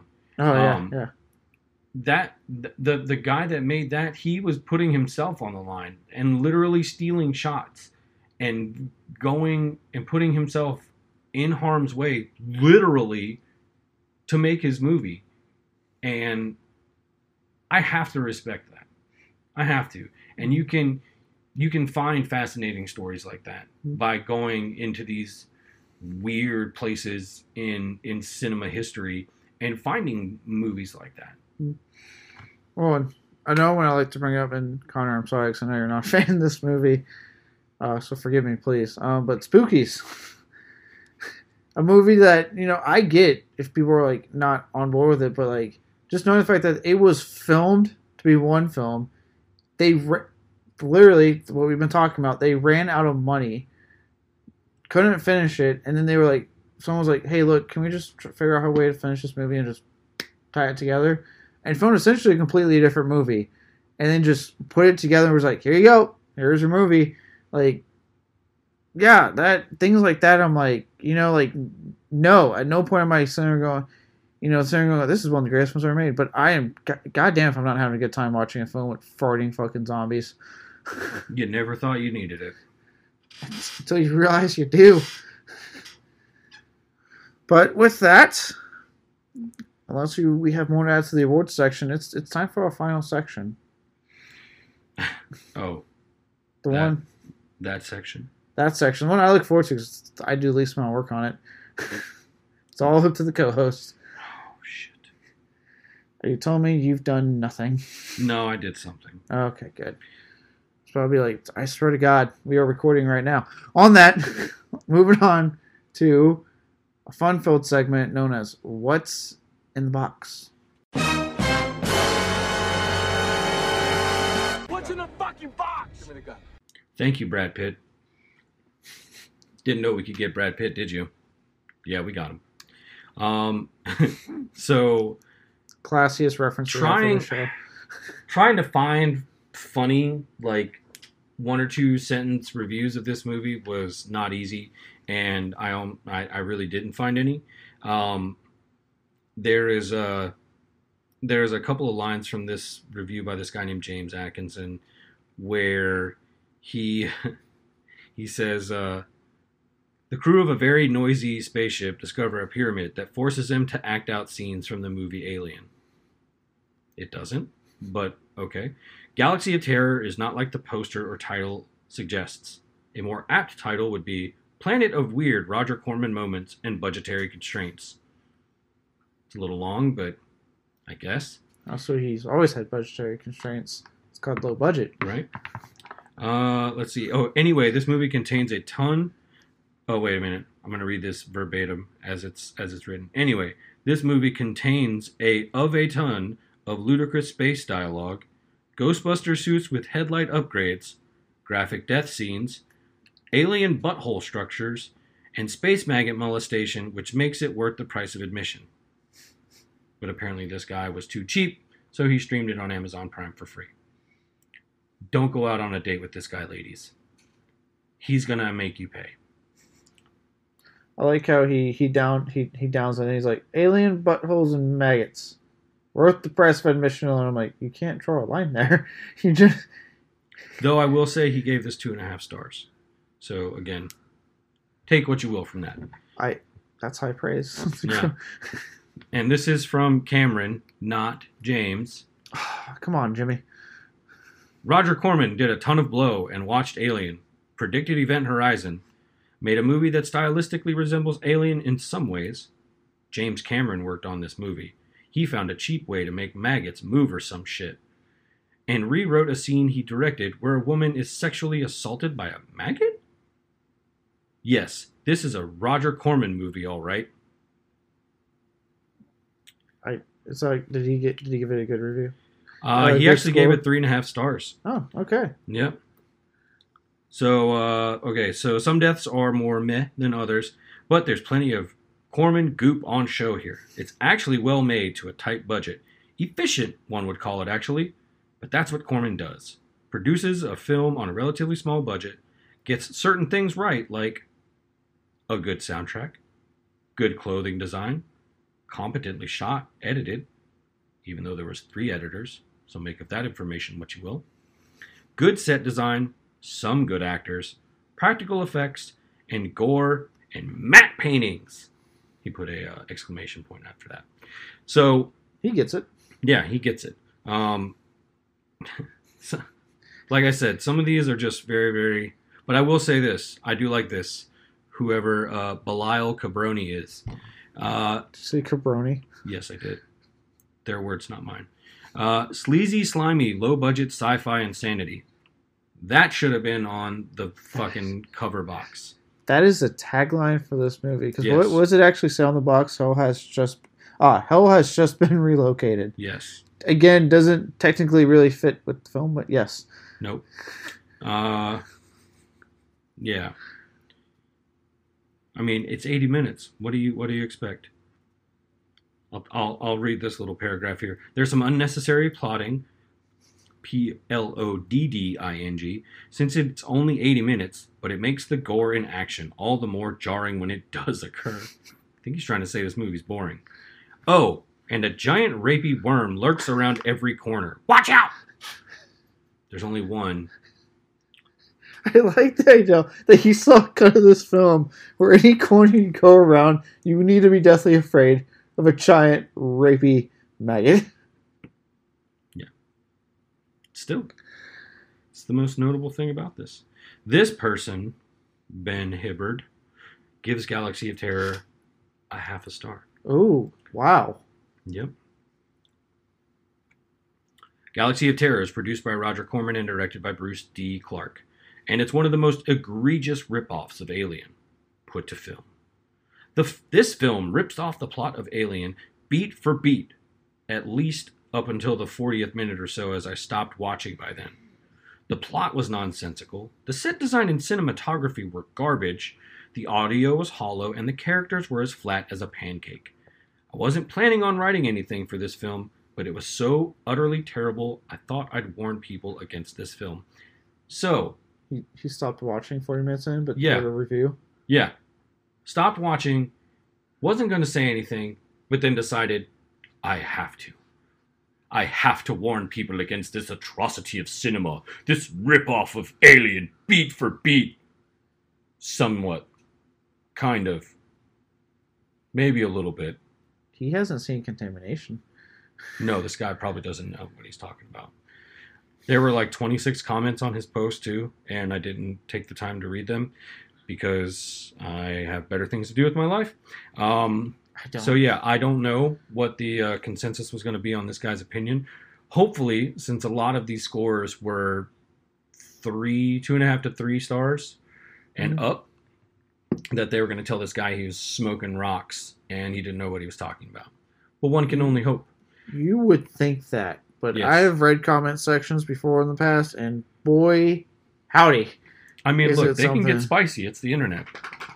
yeah, people. People get really brave and very forthcoming with their opinion, which is ironic because if you try to ask somebody their opinion in real life, they won't give it to you. They'll just lie. Um, I'm very honest about how I feel about movies. yeah, and we all know how much you love a giant rapey worm. You, it's not. Nope. Did I did not say that? I God no no my show my show. It's whatever you want it to be, dude. He's single, ladies. I don't like this recurring joke. In case anyone's wondering, on the overall Letterboxd score, I forget what this ranks because in it, but it's sitting at a 2.6 Letterboxd score, which is I think want to say a tad bit better based off of algorithm they got on Rotten Tomatoes than a Rotten Tomatoes algorithm. But also, it's you know user reviews on Letterboxd, which I trust about that much more, about a tad bit more than I do critics. Um, but then you get people like that. They're like, I watched 40 minutes and then had to say something. I don't trust your opinion if you only watch half of the movie. At least watch the whole movie. Look, I may have felt a certain way. We both may have felt a certain way about Halloween Ends. We watched the whole goddamn movie. Yeah, we did. Yeah. Mostly because, you know, we paid for the ticket. So I was like, I'm not leaving this theater till those credits roll. Ah, but, in, in for a penny, in for a pound. yep. And I know I'm not watching it again on Peacock. That's not happening. Um, that's what's in the box this week. so with that, let's uh let's wrap things up and close the book on Galaxy of Terror. Before we I reveal what's on next week's episode, the usual social media stuff. Uh, you can follow us on Facebook, Twitter, and Instagram under Filmgazm Productions. It should be more active now that someone's back to you know actually pull some weight around here. If you want to shoot us a recommendation, It's not my fault you're Twitter illiterate. I just have it. I barely tweet on it. Go get him. Internet nerds. Swarm. They won't. Look, I'm trying, okay? I would have to really. I look with the amount of shit I've said about the Snyderverse and have yet to face any repercussions. I'll be fine. Uh, You say that now. yeah, watch me wake up to like a, sh- a deluge of tweets. Uh, if you want to shoot us a recommendation, feel free to email us on uh at sorry at filmgazm at gmail.com. The the season's open for next year, folks. The, the schedule's pretty pat for the rest of the year, but if you have any recommendations for next year, let us know. Um, if you'd like to, to donate, did, I'm sorry, did you have something to say over there? I was gonna say, so you're saying there's a chance. God damn it. I ever because I went to the Regal so many times to go see Trick or Treat and then Halloween, hopefully Terrifier 2 this weekend. Um, they keep playing that damn commercial where they just quote movies, and I fucking hate that commercial so much. And that's one of the ones they quote. now that I've got that out of the way, I like it a lot. if you'd like to donate, support us in that way, you can find us on Anchor. Finally, feel free to go on our site, filmgazm.com, for reviews, shows, articles, and all of our episodes. Where, honestly, if I'm being honest, the reviews have been held down by Josh and Connor because I have been slacking and it, I don't see an end to my slack. Talk about not pulling your weight. I don't know what you're talking about, Mr. I've been gone for months. Uh, next week, we'll be going old school once again on this show, quite old school.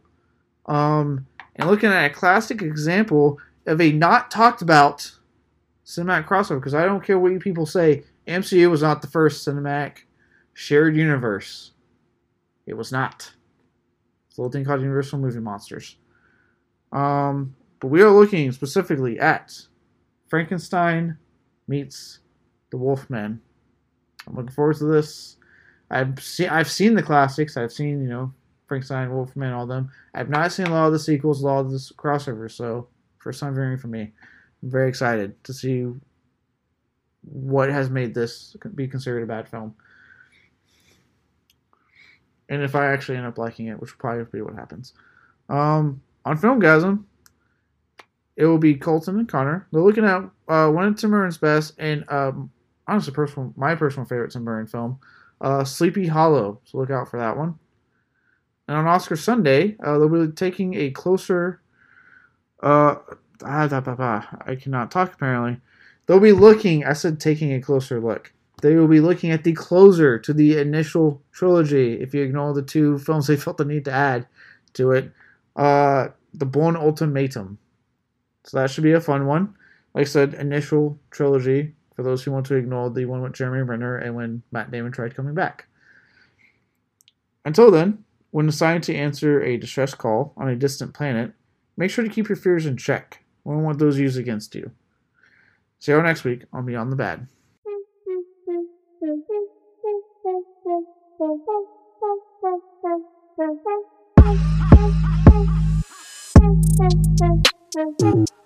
Thank you.